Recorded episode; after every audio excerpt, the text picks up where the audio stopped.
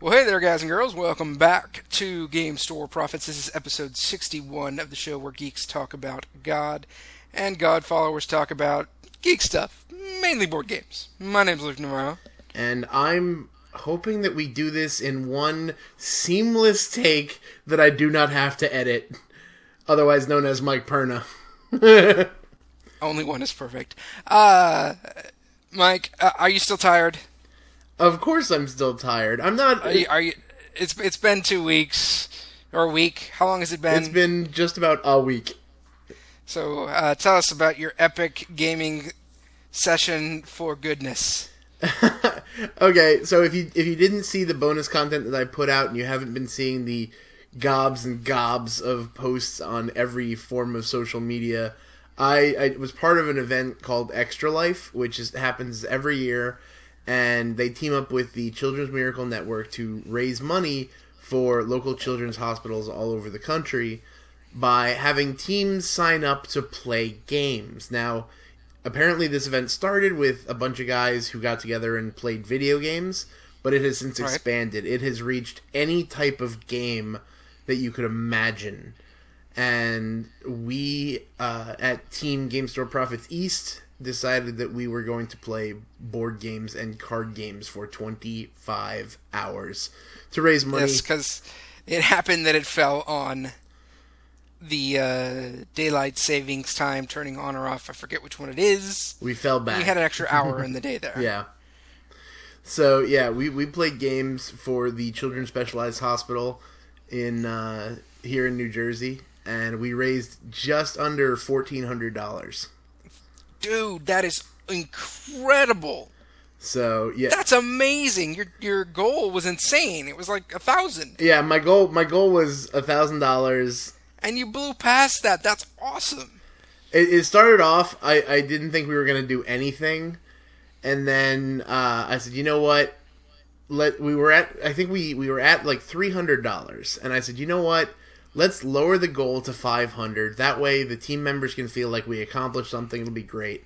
And I was an idiot for doing that, um, because you know at some point I, I sent out a message that just said why should why did I doubt, and I put the goal back. Um, I actually was asleep when we broke the, the original goal of a thousand dollars because uh, I was utterly unconscious when a when the person made the donation. So it was it was a lot of fun. Check out the bonus content if you want to get you know hear me do more philosophically like all the all of the feels about doing this. But yeah, Well, no, We definitely need to to get to the fact that you guys did some awesome work. Uh, that's that's great. You did a special episode about that. yep. Now let's talk about the good stuff. Let's get down to the nuts and bolts of the event. So what'd you play? What'd you do? What was uh, talk talk to me about it?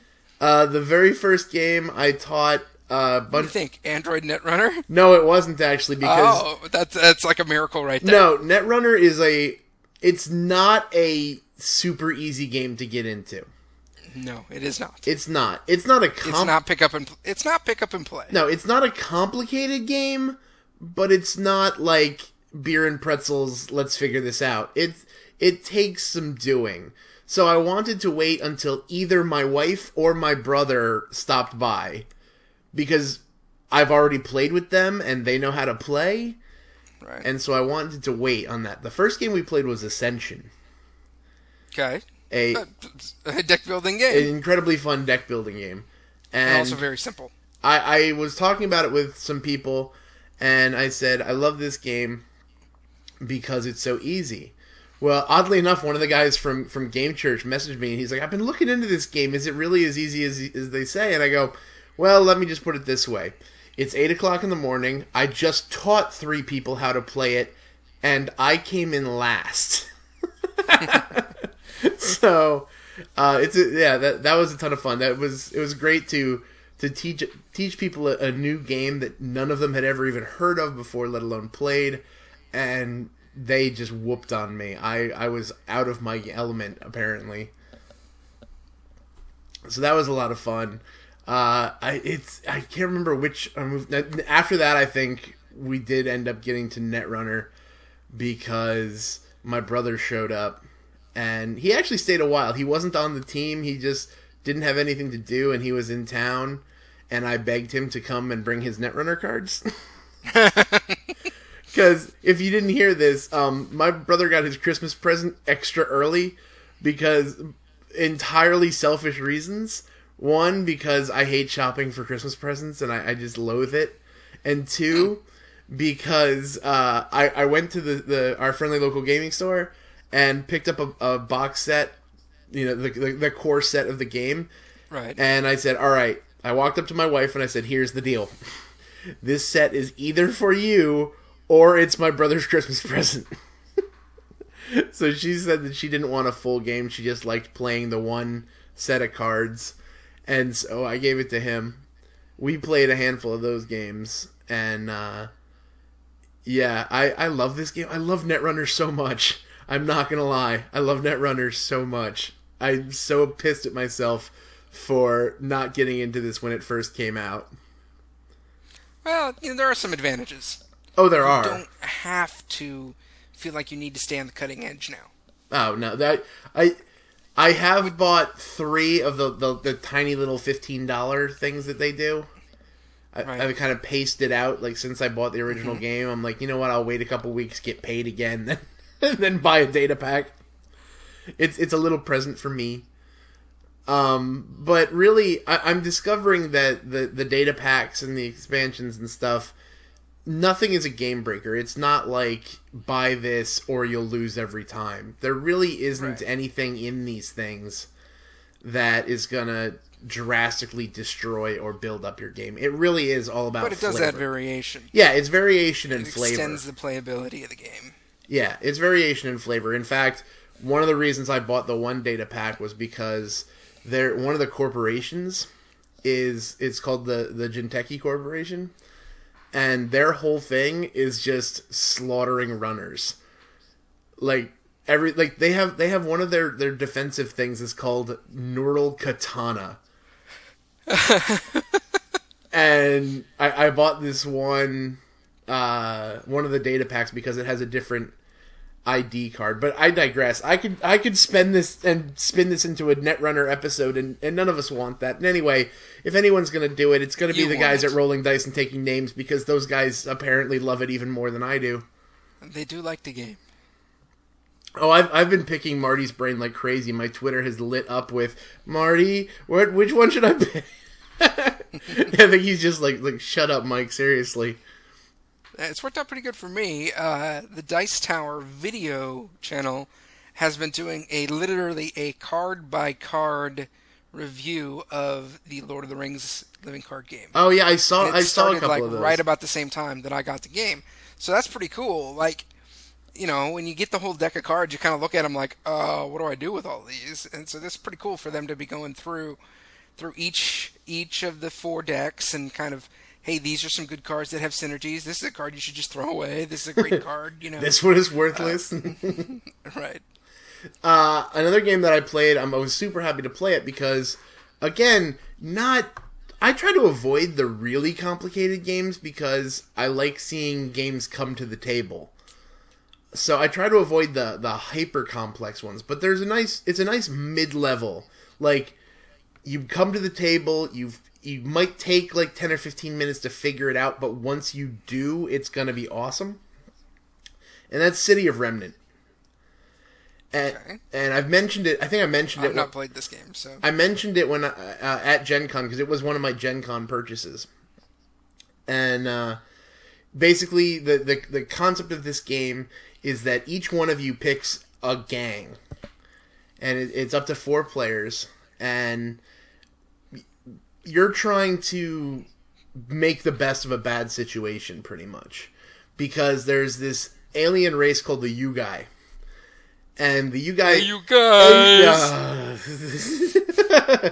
I'll even allow it. Uh, yeah, I, I've heard I've heard so many bad jokes about what you know the Yugai and everything like that, but um, these guys come and just conquer like whole worlds, and they dump the leftovers in this city and say, "All right, try to play nice." How very Assyrian of them. Yeah, and so these guys you're basically trying to be the gang who runs the city. Dude, I just made an Assyrian joke and you didn't blink. Moving on. All right, continue. All right. Um so uh, we were playing this game and it was great because one of the guys that was playing was a buddy of mine from church. And he he didn't know anything about the kind of board games that exist. He had heard about like the possibility that that games like this were out there. But he's the sort of guy who, when I asked him what games have you played, his response was, "Well, I do all video gaming and stuff." I go, I said, "No, what what other stuff? Like what tabletop stuff?" And he goes, "Monopoly and Risk." And I, I remember just putting my hand on his shoulder and saying, "I have a world of things to show you." Let me show you the way, child. And uh, it was him, and he brought his his twelve year old son, and I feel kind of bad because his son now has a Christmas list that includes an awful lot of the games that he played. Sorry, sir. and these uh, cost more than Monopoly and Risk. Whoops. Sorry. but uh, no, but it was really fun to see him him get into it, and uh, it ended up being th- this was a, a, every time I was teaching somebody something, they ended up doing really well. Um, it came down to this guy CJ and my brother, and my brother won, but only by like six or seven points. And so it was it was really really fun. There was some really tense moments. Um, yeah, it's such a great game, and I, I really enjoy it. But I will. It, it is a game that you know I'll probably have to wait until I get events like this. Maybe next time I run like the church game night or something, I'll have to to get it out because. So, speaking of games like that, right? These kind of because look, let's be honest. There's the games that are like Ticket to Ride, Catan level. Mm-hmm. They are hobby games, but anybody can pick them up on the first go. right. And then there's lots of games that fit into the category of like you need a 15 30 minute like let's get this board set up, everybody read through the rules, and we're still going to mess up the first few rounds, but we'll figure it out eventually. Right. Level. Have you seen the reviews slash previews of the new game called Caverna? Uh, is that the one that's supposed to be like the new Agricola? It, yeah, it's Agricola 2, essentially. I haven't heard anything of it other than the fact that people are going nuts for it. Oh my goodness. I cannot imagine a game with more parts, pieces, options. Like, I played a lot of games, and I looked at this and went, it's too much. Well, have you ever seen know- Have you ever seen a box of Agricola? Oh, I know, but it's, you know, it's, it's that, like, on steroids. That's insane. You know, it's, you've got, well, the thing is about Agricola, right, is there's a lot of buildings. For for those of you who don't know, Agricola is basically a board game about making a farm. Right. And this is a board game about being dwarves building a kingdom underground. It, we uh, all know about our love for all things dwarf. We do, and it's the one thing that's drawing me to this game. But the box, first off, makes Agricola look small. So it doesn't have nearly as many buildings as Agricola, but in addition to raising buildings, you're raising different kinds of vegetables to feed your workers. You are also raising like five or six different kinds of animals. Uh, you are mining for rubies. You are arming your people, going on quests, defeating monsters. All of these things happening at the same time while other people are making moves as well. And I think it's almost like it got to the point where everybody was like, you know what? We're tired of competing over various resources in these worker placement games, so we're just going to let you do whatever you want for 12 turns, and whoever has the most points at the end wins. Because it's insane how much you can do with this game. There's like, I looked at it and went, you can't even think of a strategy. That's ridiculous. It's like people are playing different board games at the same time. Uh, but everybody who's played it has said this is amazing.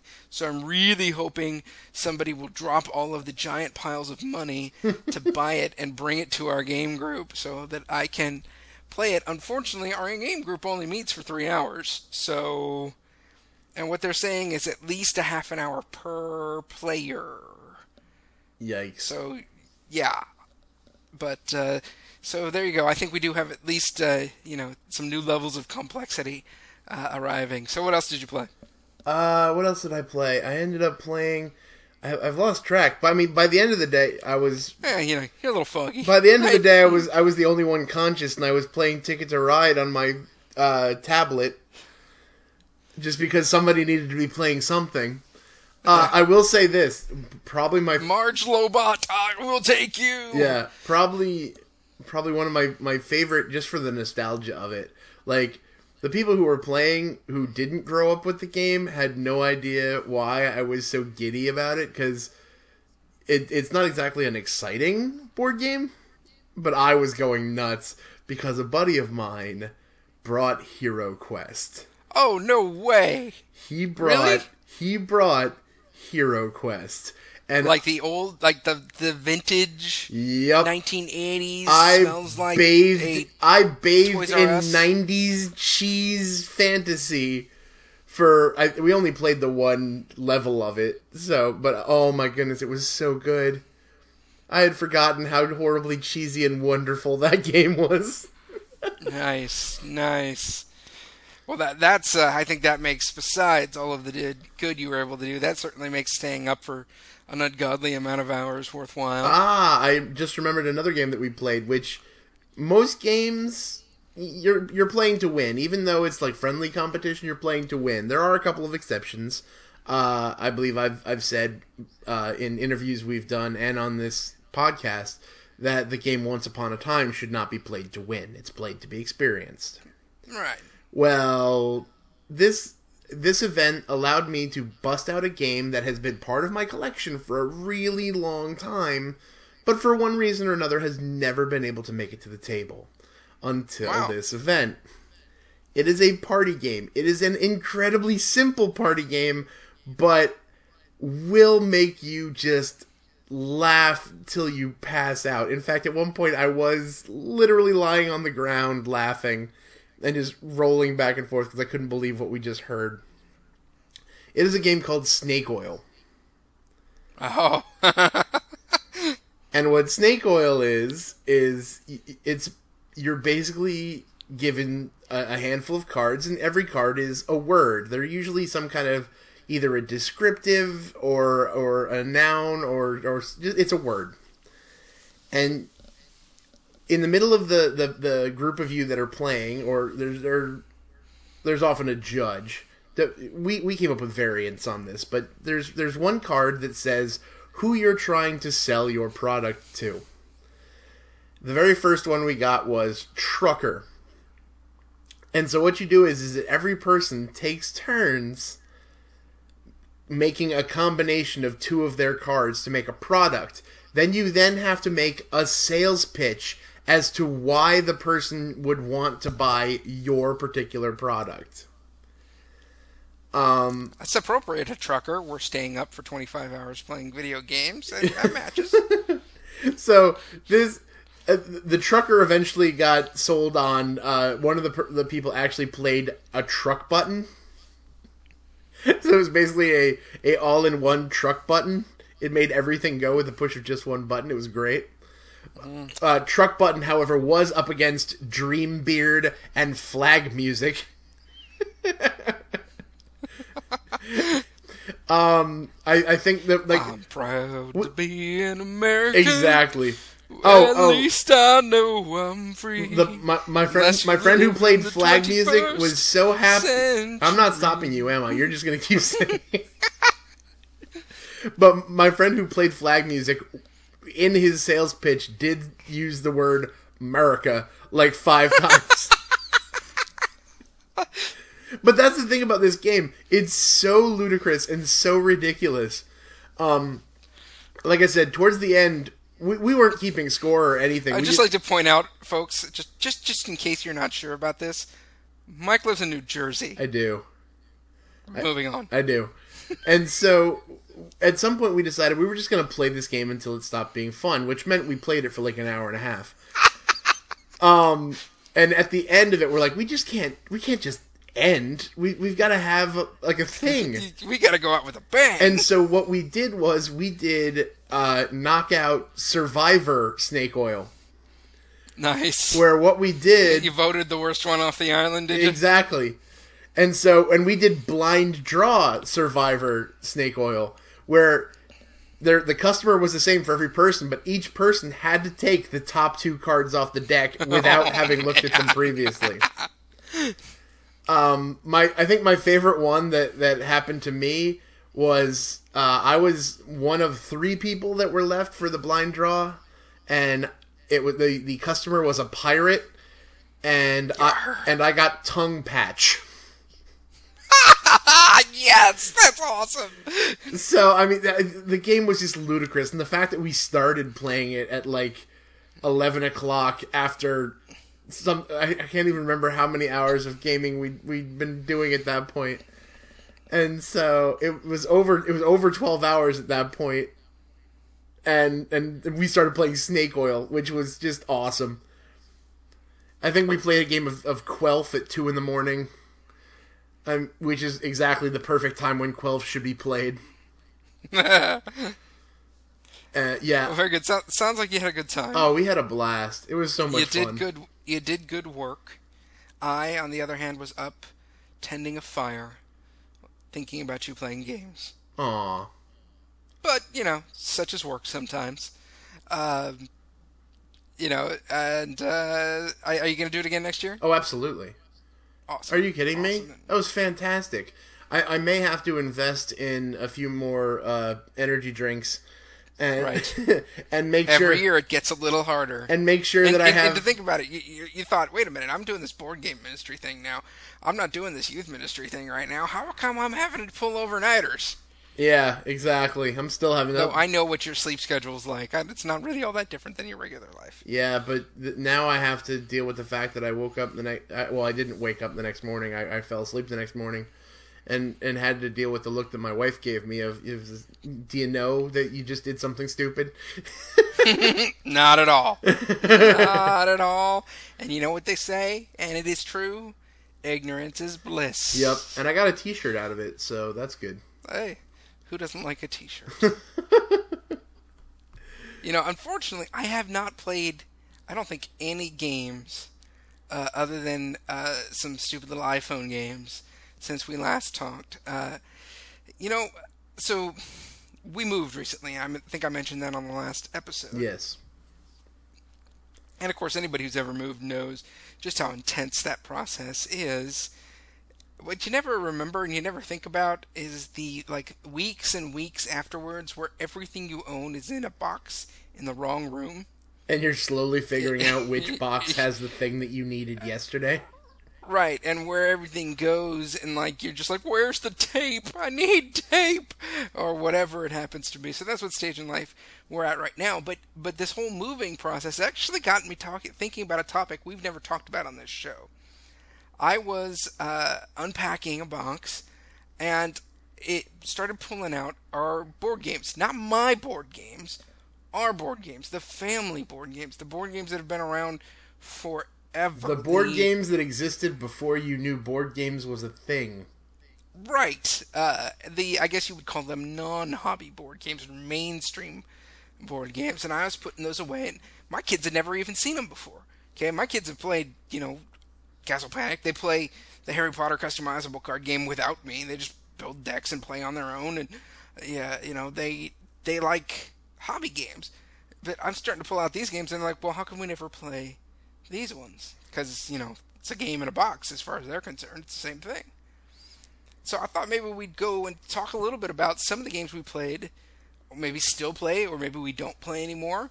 Uh, but the kind of games that you find at Toys R Us, at Target, well, you know, apart from the rise of the, the hobby game, the kind of games that have been around forever, made by people like Hasbro and Mattel and Milton Bradley.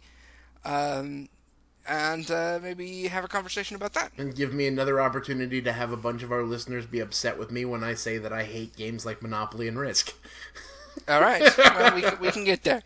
So, uh, I'll be honest, and, uh, you know, I don't play too many of these games. There are a couple that I do still play, but uh, I was thinking about it and thinking about, okay, well, what's were some of the games that I played a lot growing up?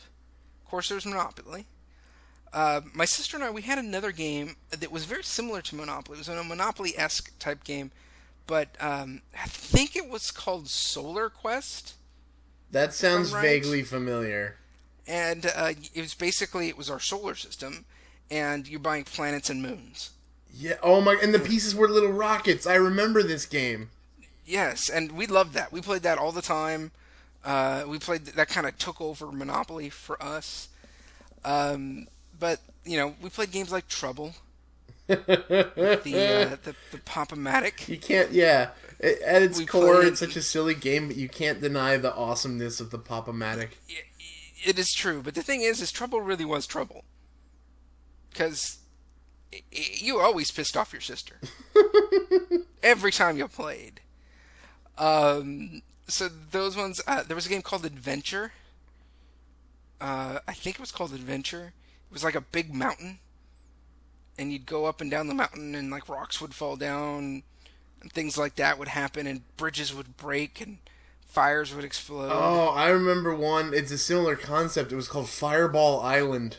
Fireball Island, that's what it was. Fireball Island. Oh my goodness, where where you actually had marbles that would go zipping down little little rails, and if it hit your and thing, only like once in every like 10 plays would they actually hit something. yeah. Well, there was several times. Like the one they said was was oh the the marble will hit this bridge and it'll explode, and it shows it in the commercial, and the boom, everything's flying everywhere. and- Yeah, and the guy goes flying through the roof. Yeah, it, I don't know about you, Luke, but every time I did it, the guy would be like, "Ear." and Yeah, and or- the guy would the- just be the- standing there looking at it, and so we'd like, "No, you have to. Your guy's gone." Or it would it, it would hit the uh, the marble would hit the bridge and kind of get jammed. yep, It wouldn't actually knock the bridge down. Yep. Yeah, yeah, that happened for us quite a lot. Um, right up there with uh, Mousetrap for it. Yes, cool concept that Mousetrap- horribly does not work. I I don't think I ever actually played the game Mousetrap. We just built the Mousetrap. we just built the Mousetrap and tried to make it work and never really could. There was one time. There was one time I actually had to sit myself down to read the instructions to Mousetrap, and I go, "This is an awful game." So yeah, the, you know, games like that. Of course, you know, we played a little bit of chess, a little bit of checkers. Played a game called King's Court. I don't know if you've ever heard of that. One. I've never heard of that one. that it was a checkers variation. Uh, played a lot of that. Um, life. Uh, played a lot of life growing up. Um, you know, I don't remember too many other board games. I, I guess we had Battleship. We had Connect Four.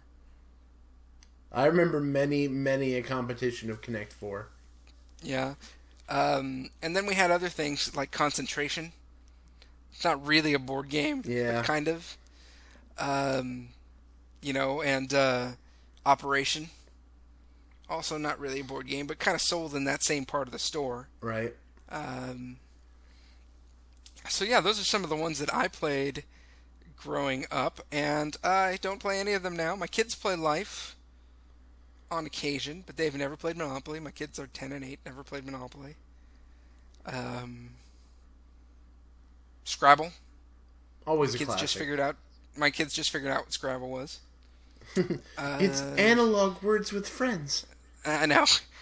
Uh, but yeah, my kids have never really played any of those kind of classic-y board games. Were there any that I, I didn't mention that you played growing up as a kid? Well, you You mentioned Risk. Monopoly and Risk were were the in, my childhood were just the staples. Um, See, I never played Risk as a kid. oh my goodness, I played Risk all the time. I actually played Axis and Allies before I played Risk.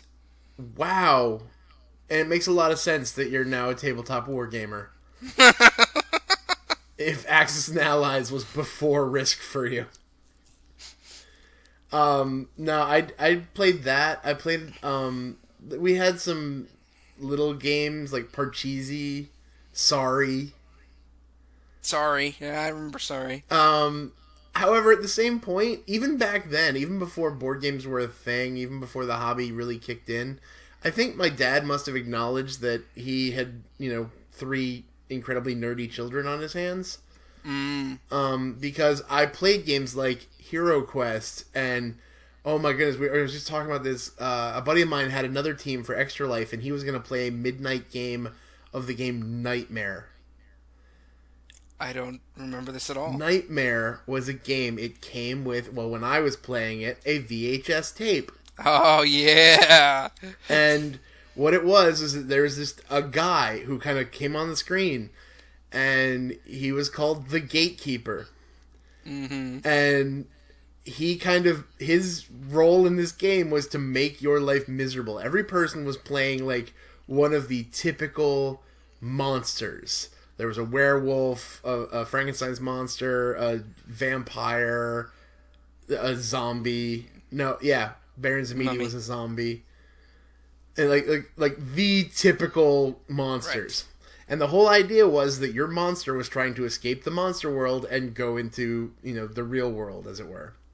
But the gatekeeper didn't want you to do that, and so you had to collect all these keys and make your way into the, the gate before the gatekeeper locked it. And but every once in a while, he would just shout for no good reason and just call one of you out. And he'd make you do something ridiculous, like you like. And every time he called, he he called you, you had to respond, "Yes, my gatekeeper," or you'd lose everything. He like, oh my goodness, it was so ridiculous. I actually found on YouTube, um, somebody had taken all of the gatekeeper's stuff, all the videos, and put it up on YouTube and just strung them back to back. So good. Nice. I think I posted were- it in the Facebook kind of a- group. There was kind of a crop of those for a while there. Um, this is not a board game, but I remember I had this like super cool. It was like a space fighter jet thing with two giant red lights attached to it, and there'd be a video playing on the TV, and you'd shoot at it, and the red lights, I guess, would I don't know, see something that the screen was emitting and tell you whether you hit it or not. At the time, I thought that was the most amazing thing ever. Uh, though somehow, for whatever reason, your description of that reminded me of a game that I did play a lot as a kid, and I would totally play now, and that is Clue. oh yeah, Clue's one of the few classics that I would say that while it's not in my collection, I wouldn't be opposed to having it. Yeah, I think Clue almost kind of bridges the gap a little bit. You know, I mean, I, I could feel a little bit of uh, uh, Betrayal at House on the Hill in Clue, or a little bit of uh, Well- maybe Elder Sign or something like that. Well, like if you that. really want to get the games that, that are like Clue, uh, and this is the big thing with a lot of these classic games, it's why I can say things like I, I refuse to play Monopoly and Risk anymore because there are games that do it better. That's true. That's Um, true. Clue is good, but it, the annoying thing about Clue is, is every once in a while it's roll. I rolled a two. It takes me six to get to that next room, so I'm not doing anything. Um, there's games like Sleuth, um, Scotland Yard, Letters Right. from Whitechapel. Yeah, I remember Scotland Yard. The, these are games that are are still very deduction. You're trying to figure out who somebody is or where they go, where they're trying to go, or where they've been. And it's just a much more interesting game where you're always involved. Right. Uh, you know, so we played a lot of those games as kids. Though, as I got a little bit older, there was kind of the other. I don't know. The the there was a shift. I think. Uh, you know, maybe in the nine, nine early '90s, maybe to uh, the kind of I guess you might call them these days party games. yeah, Games like um, the first one that I remember was Categories. yeah, uh, and I- I don't know if you remember Scattergories. Uh, it had a big 26 sided die on it, and you'd you'd roll it, and you'd have to fill out a series of categories based on whatever letter comes up on the dice. Um, so we played that Pictionary, Win, Lose or Draw, um, games like that that have kind of evolved into games like Taboo and Apples to Apples and um, Say Anything, hmm things like that. Um, so there were a lot of those kind of party yell out, you know, basically just takeoffs on charades kind of games. Um, and then there were a whole lot, there for a while there, a whole lot of like trivia type games. Oh, Trivial Pursuit being the granddaddy of all Trivial Pursuit, of course, being the granddaddy of all. Of course, nobody would ever play Trivial Pursuit because it was so hard because I'm smarter than them. and so humble, so humble. I am. I am. Hey, I, I may not have very many skills, but my mind is a steel trap for random information. Eh, if you're okay? looking, if you're looking for you know further evidence, I cite earlier in this episode when you made an Assyrian joke. it was a funny Assyrian joke too. Is there any other kind? Uh, but uh, so games like that, uh, I think the the the big daddy of those ones for me was a game called Cranium. Yep. Uh, we really enjoyed Cranium. Cranium had a lot of different categories, which let people, you know, it wasn't just trivia. You might have to make something or draw something, or so it had enough variety that people could kind of do whatever they wanted to do. Um, we also spent uh, at, kind of at our young married age a lot of times playing a game. What was the game called? Uh, I think it was like Battle of the Sexes or something like that, where it's basically guys against girls in you know a whole lot of stupid stuff. Yeah, that So sounds about right. There, there were uh, there was a whole lot of those. Um, what about you? Do you guys have any kind of family games that you play like that? Party games? Not really. I think if we were gonna play any kind of party game, it usually ended up being like one of your typical like old school card games. Okay. Like we played a lot of. I don't know if it has an actual name or not, but we always called it just sevens. Uh, it's a game where basically you have to play a seven of a particular suit, and you can either build up or down. it's like a, tr- a trick taking game kind of a thing. No, because what what you're trying to do is you're trying to keep playing cards because this was a game that we've played for New Year's for years. New Year's Eve for the longest time the family would do this. We would play sevens. Everybody would bring in jars of pennies because if you couldn't play a card, you had to pitch a penny. And if you had gotten rid of all of your cards, you collected all the money. Okay. So the kids loved this. We would save up our pennies Right. all year for for playing 7s Um, you know, you know, my family were also real big. I mean, we we I lost track of how many times I've played gin rummy in power outages. Okay. So I mean, we Actually, that's another game as uh, Rummikub. My wife and I have played again Power Outages. It's just a ton of Rummikub. yeah, and then we found all the better games. Yeah, well, uh, but you know, the nice thing about Rummikub is you can be completely brain dead and still enjoy that game. Well, yeah, Like, you know, my wife and I, it's the kind of game that, like, if we go skiing, we'll take that with us. uh, Because at the end of the day, when you're completely exhausted, and you know you're you're up in some mountain cabin, and so there's no television, and it's like you don't even have the brain power to read a book, you can play Rummikub. one of the most ridiculous games. I can't remember which one of my family members got it for us, but one of the most ridiculous games I ever played was a game called Pass the Pigs. Oh, I love Pass the Pigs. and it you were literally rolling two Pigs. pigs, with dots on their stomachs and depending on how they ended up was how many points you got That's right, man. You get the double jowler. oh yeah yeah. and I, uh, I just remember thinking this is absolutely ridiculous but i can't stop playing it Yeah, well, and now when you go to buy Pass the Pigs, there's all these nice versions of it. Back in the day, it was just a couple of plastic pigs. Uh, yeah uh, yeah, but games like that, you know, just to, I, I think you're right. A lot of that is, you know, kind of the power outage. Uh, you know, you live in a place where in the winter the, you know, here it's wind. I, I don't know, maybe it's snow where you live or or torrential downpour or whatever. yes But uh, you know, it it fills some of that time. Um, so now here's the big question: Do we still have a place for all that kind of stuff in our life? Should I should I merge my two board game cabinets, the one way in the back of the house with the games, the old games, Taboo and and Trivia Pursuit and Categories and Monopoly and all those games with all my good games. what do you think? ah i you know my my big thing about this. You this made a strong point my, when you said there's better games. That that's just the thing. Like I don't think I would hate those old games to a point where I would say get rid of them. like banish them from your home. But every time somebody's like, "Oh, let's play Monopoly," I'm like, I could name three games that are way better than Monopoly at doing what Monopoly does. Or let's play Risk. Oh dear lord, can we please not play Risk and spend eight hours playing a game that's always going to end with whoever takes Australia first?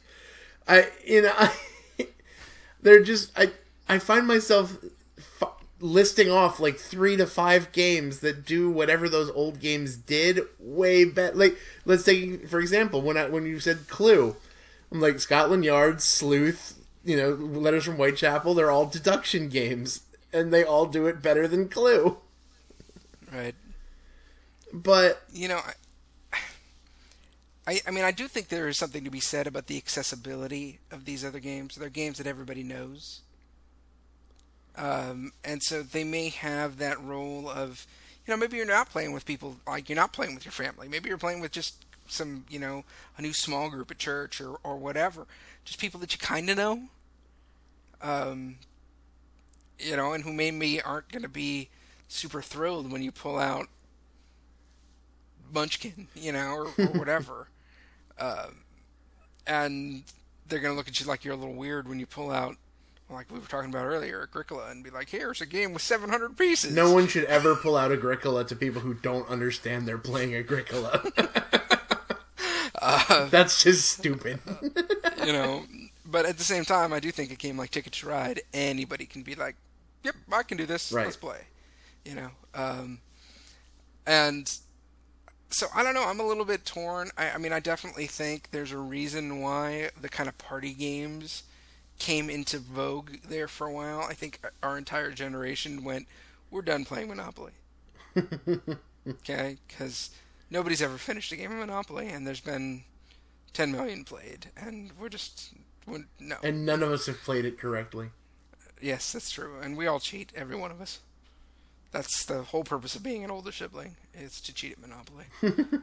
and it's really the it's. I mean, you get the short end of the stick being the older sibling. I mean, the the younger kid gets everything better. You know, they get they don't have to. The parents make all the mistakes on the first kid.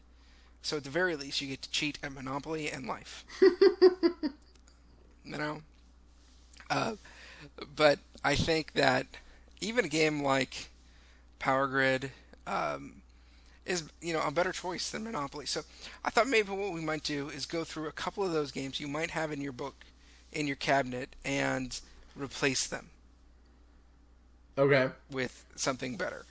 Uh, you've already mentioned a few. You mentioned Clue. Uh, you mentioned. Uh, well, let, let's go. Let's go with the uh, Big Daddy Monopoly. I actually have a really hard time replacing Monopoly. Um, because Monopoly is. I, I mean, I, I guess it's it's kind of uh, area control game. I guess. I suppose that's what it is technically, right? Yeah, but I I would think that there's there's games. Um, I don't really have a lot of these, mostly because it's not my particular style of game. But there, Mostly because I still have a disdain for Monopoly. I, I do have a disdain for Monopoly. Um, but I think it's just really not my my particularly favorite style of game. But there are games like uh, Suburbia. There are games like I'm trying to think of some of the other ones that I've seen. There are games out there that do that whole obtaining property so that someone else would have to do things for you kind of kind of mechanic that doesn't involve roll and move get screwed because that one time somebody landed on Park Place out of 50. Right. Um, you know, so I think I don't know. Some of these games are, are are difficult to replace directly, and they're they're really difficult to replace directly with entry level games. Oh, I, I, I will I will buy that. But then again, if you really look at Monopoly, the at its core, it's roll dice, go here, buy this.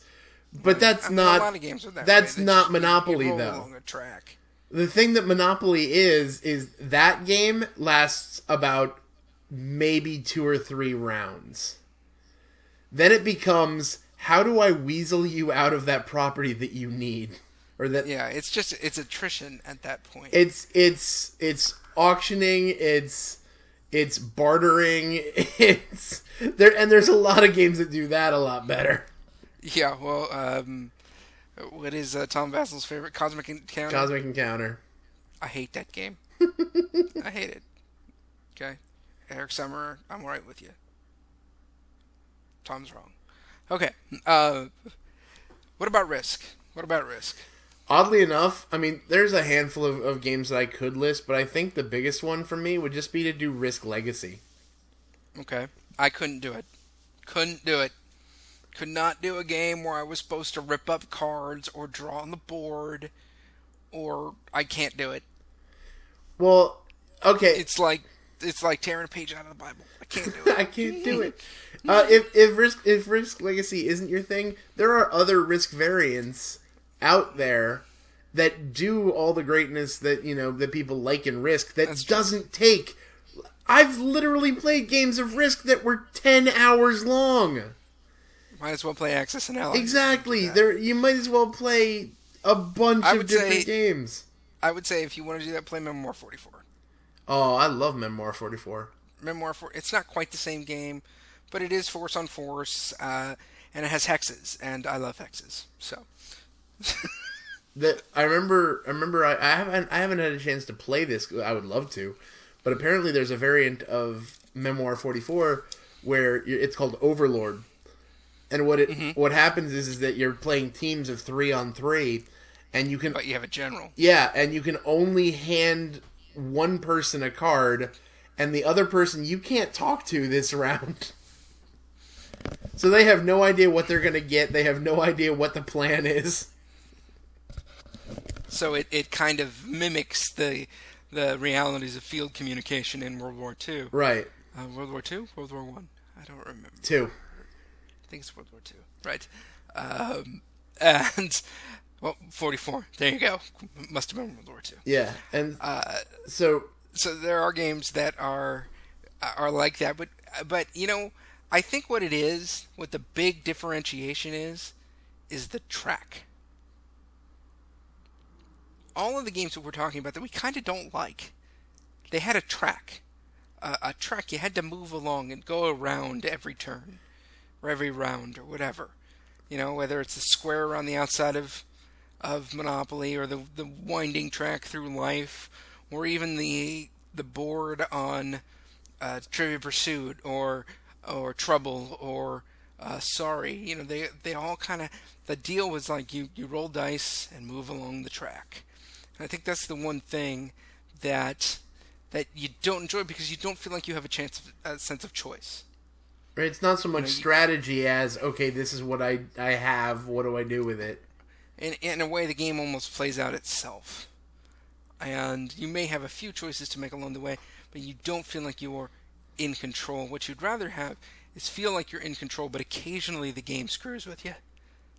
You know? Uh, and th- that the game uh, you know gives you a twist that you aren't expecting. And i, I kind of I, I almost think that the spiritual life follows a very similar path.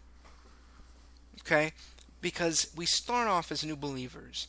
And boy what we want more than anything and what we are are striving for is a path a track that we can follow. You know whether it's you know the the, uh, the purpose driven life or whether you're going to sit down and you're going to read my utmost for highest every day of the year or fill in the blank whatever the program might be at your church we need that right? We need that guidance to say you don't you don't need to make too many choices here. Just take the steps take the steps and you're to be okay. But you know you get a little bit farther on in your spiritual life and you kind of realize this track is a good thing it's great and all but but I, i'm a little bit more mature now. I have a little bit more wisdom. I think i'm ready to start making some of my own choices here and and see if this story might unfold a little bit differently for me than it does for you mike or for you know my other brother who uh, is, walking his own path. And you know so i kind of wonder if if we kind of learned in the same way we learned board games and graduate to the the hobby board games, if we kind of learn our faith in that way and graduate to a, a more uh, responsible, uh, maybe a little bit harder faith as we begin to take more uh, control over our own spiritual journeys and make more choices about how we are going to live our lives. Well, I definitely think there's a lot of, of similarities in there, especially in the the, the whole aspect of, of growth and and coming from one place to another. And I, you know, I will argue again because, you know, once the world of board gaming opened up to me, and the and the good people of Germany showed me how awesome board gaming could be, um, I I would say that there was a, a point of ignorance for me for a good long while of of what a board game could be. And I thought that all a board game would ever be is roll and move, roll and move, roll and move, roll and move. And you know, for a while there, I was quite content to just roll and move, roll and move, roll and move, because that's all I thought there was. And so, in, in my faith too, there's a point where you're like, okay, do this, do this, don't do this, don't do this. You, you do that because that's what you know is is is out there, what you know is available.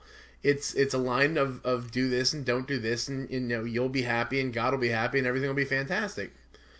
But then after a while, you start realizing that oh, so there are other options and there are other things that can be done here and there are a whole world of possibilities. And sometimes they're great and sometimes they stink and sometimes you have to deal with the hard things and sometimes you're confronted with blessings that you had no idea where they came from. And and there's good, bad and indifferent that will hit you from lots of different angles and all of a sudden you start wondering okay well where does my faith come from? Where does my faith dwell in all this stuff? And you start kind of, eh, like the short version is if you'd asked pre-college me the kid who just got saved and and compared him to you know 33 post seminary post not being able to get get a job me and you know, ask them to, to, compare and contrast, it'd be completely different. It, I'm I'm not anything. My faith, my personality, my well, there is some personality similarities. I'll give you that. But but the things that I, I hold true to in my faith are not the same as they were when I was 17 because when I was 17 I was an idiot. Right. Absolutely. I mean, I completely agree. And it would be the same as if you asked me when I was a little boy, would I ever stop playing Monopoly? I would have been, no, of course not. We love Monopoly. Right. But there are other things, and, and you know we've moved away from some of that that elemental teaching and, and elementary teaching, and uh, moved on to something a little bit more meaty. And I got to tell you, uh, you know, and this is coming from somebody who's spent an awful lot of years in Bible college and in seminary. Uh, I'll tell you what, for me, is the most meaty. And what it comes down to is it comes down to issues of character. Mm. It comes down to can I do the things that are right and good and reflect the way of Jesus every day, day in, day out. Doesn't matter how much I know. As I know a bunch, but what matters is am I a good man? Nobody's great. Nobody's good.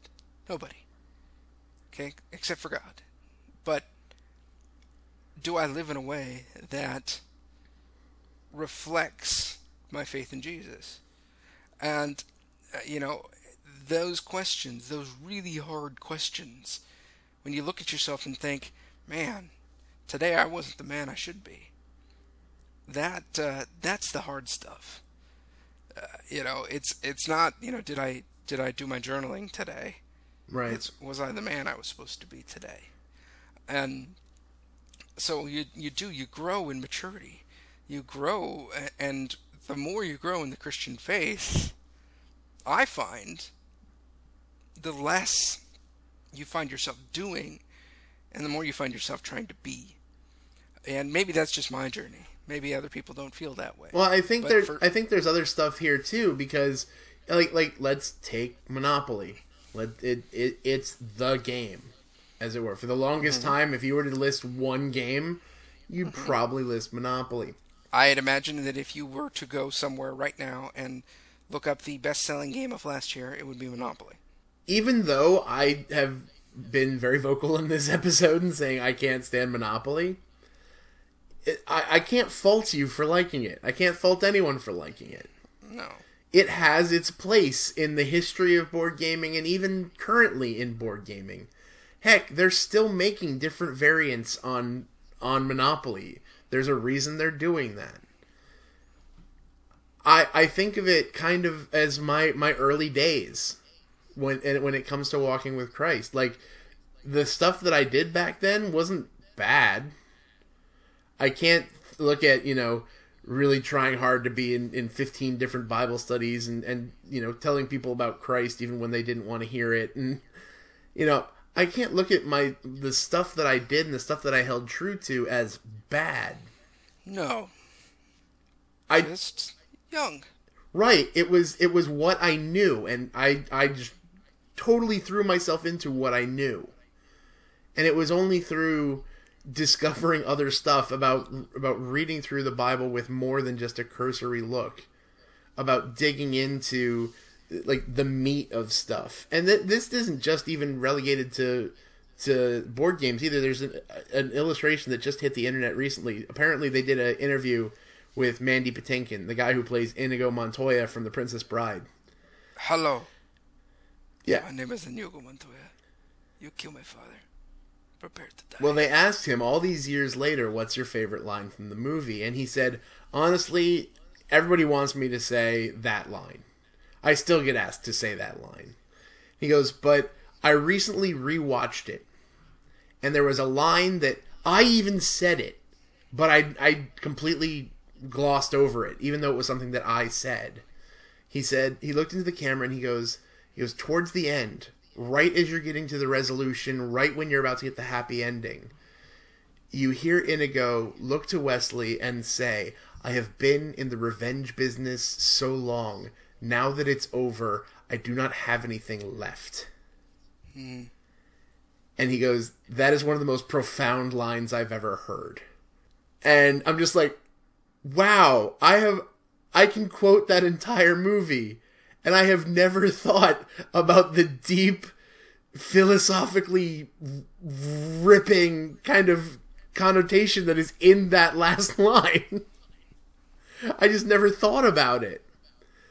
And and I think that's what happens with a lot of these games. Like I I think we've grown up with them to the point where we go this is what games are. They they they're not gonna be better because they can't be because we just we just don't think about the fact that there, there maybe there can be other options maybe there can be more and I think we do faith that way too. I mean, I even looked. There was a quote that I saw earlier today. It was oddly enough from Friedrich Nietzsche, and it said, Happy guy. "Yeah, really happy, bright, shiny." Um, but he sat there, and apparently his quote was something. I, I don't have the exact quote in my in front of me right now, but it was something along the lines of, "One should not." Uh, when one goes out to fight monsters, one should be careful that he not become the monster himself and I'm sitting there and I found myself wrestling with this this thing and going, "Wow, I I think the church should take Nietzsche's advice," and that's Oh, be- a whole nother episode. yeah because and I and I found myself going, "Wow." 17 year old me would have never figured that out. Yeah. Well, folks, I, you know whether you want to play Monopoly or whether you're uh, into hobby board games, or maybe you've only played Monopoly and you're listening to this show and now you want to play hobby board games. Uh, you know, we we invite you to come along on the journey with us. I mean, after all, how many shows do you know that can make an Assyrian joke, talk about Nietzsche, Goonies, The Princess Bride, and a VHS board game in the same hour. That's awesome. I challenge you to find another. I challenge you, and uh, you won't. I promise. And it's not because we're amazing. It's because nobody wants to spend an hour doing that kind of thing. um, now, I hate to do this. I really do. But I'm going to make an announcement about an announcement. Oh, I'm, I'm super excited about this announcement about this announcement. Next episode, we will announce the real name of Project Awesome, and it will go live two weeks from today. What? What? Project Awesome? It is real. It is happening. Uh, we just had a great meeting today with the uh, with the team, uh, and we are ready to go in two weeks. I'm announcing it right now, so that way we can't procrastinate no more. Yeah, th- this way make it sure it will be live on November 25th. That's when it will happen, and uh, we we're gonna let you know all about it on the next episode. But we are super stoked and uh, just thrilled for the awesome team that has come together uh, to put their time and energy into this. And uh, you know, I think the team is only going to be expanding as the the site becomes live and things unfold into the future. Uh, man, good things are coming, and hopefully these our great listeners are going to be willing to come along with us and uh, be part of a bigger community and and make some more great things happen for the glory of God. Yeah, no, I'm I'm super stoked. We've been we've been teasing this for so long. I'm so happy that we can put a final date on it, being like it's gonna happen at this point. Um, the the website looks awesome, guys. It's really fantastic. Um, we're working hard to put some some at least foundational content in there so that uh, you guys can see what we've been up to. We have a lot of plans. We were already talking today as we were putting stuff together, being like, well, we need to make sure this is built into the site so that later on when X, Y, and Z happen, we have the ability to do that without redoing the whole site. So, yeah, I'm I'm super excited to see this come together. Absolutely. So, uh, we want you to, to uh, hear about that. Of course, you can listen to the show, uh, but maybe you don't listen to the show the day it comes out. Another great way to find out right when it happens is to hang out with us on Facebook. Facebook.com, it's changed now. Facebook.com yes. slash groups slash GS Prophets. Uh, it, it's Game Store Prophets. Game Store Prophets. It's Facebook.com slash groups slash Game Store Prophets. The reason that we're doing this and the reason that we're doing the whole groups thing is we've always said that the thing that we love about the Facebook group and the reason why we keep posting stuff to it is because we we love like interacting with you guys and seeing what you post and hearing what you guys comment about the stuff that we're doing. And we want to keep that going. It's you know when when project awesome goes live the game store prophets facebook page is going to become the project awesome page. And so not to lose out on the game store prophets awesomeness we wanted to give it its own thing and so we wanted to do a group and it's really cool because we're starting to see people kind of come out of their shells realizing that you guys at, at the groups you guys have a lot more power to post stuff and i think Absolutely. people are just Otherwise, starting just to realize that it. like even if i posted something and i forgot to switch it so that it was the game store prophets it got page, shoved over into the corner nobody ever got to see it so uh, it is we've already had on the game store prophet page a lot of people involved and talking back and forth and posting cool stuff. Now we have even more. So uh, another way you can hook up with us is our Twitter account, and that is at GS GS Prophets uh, on Twitter. Uh, you can send us email at GameStoreProphets at gmail.com. Uh, you can check out my website at lukenavarro.com. You can follow Mike on Twitter at Mike the Bard. Mike the Bard. And uh, as always, we want to remind you it doesn't matter which game you're playing. You're playing one of them old games or one of the cool new ones. God is the game master, no matter how the dice fall, the game plays on.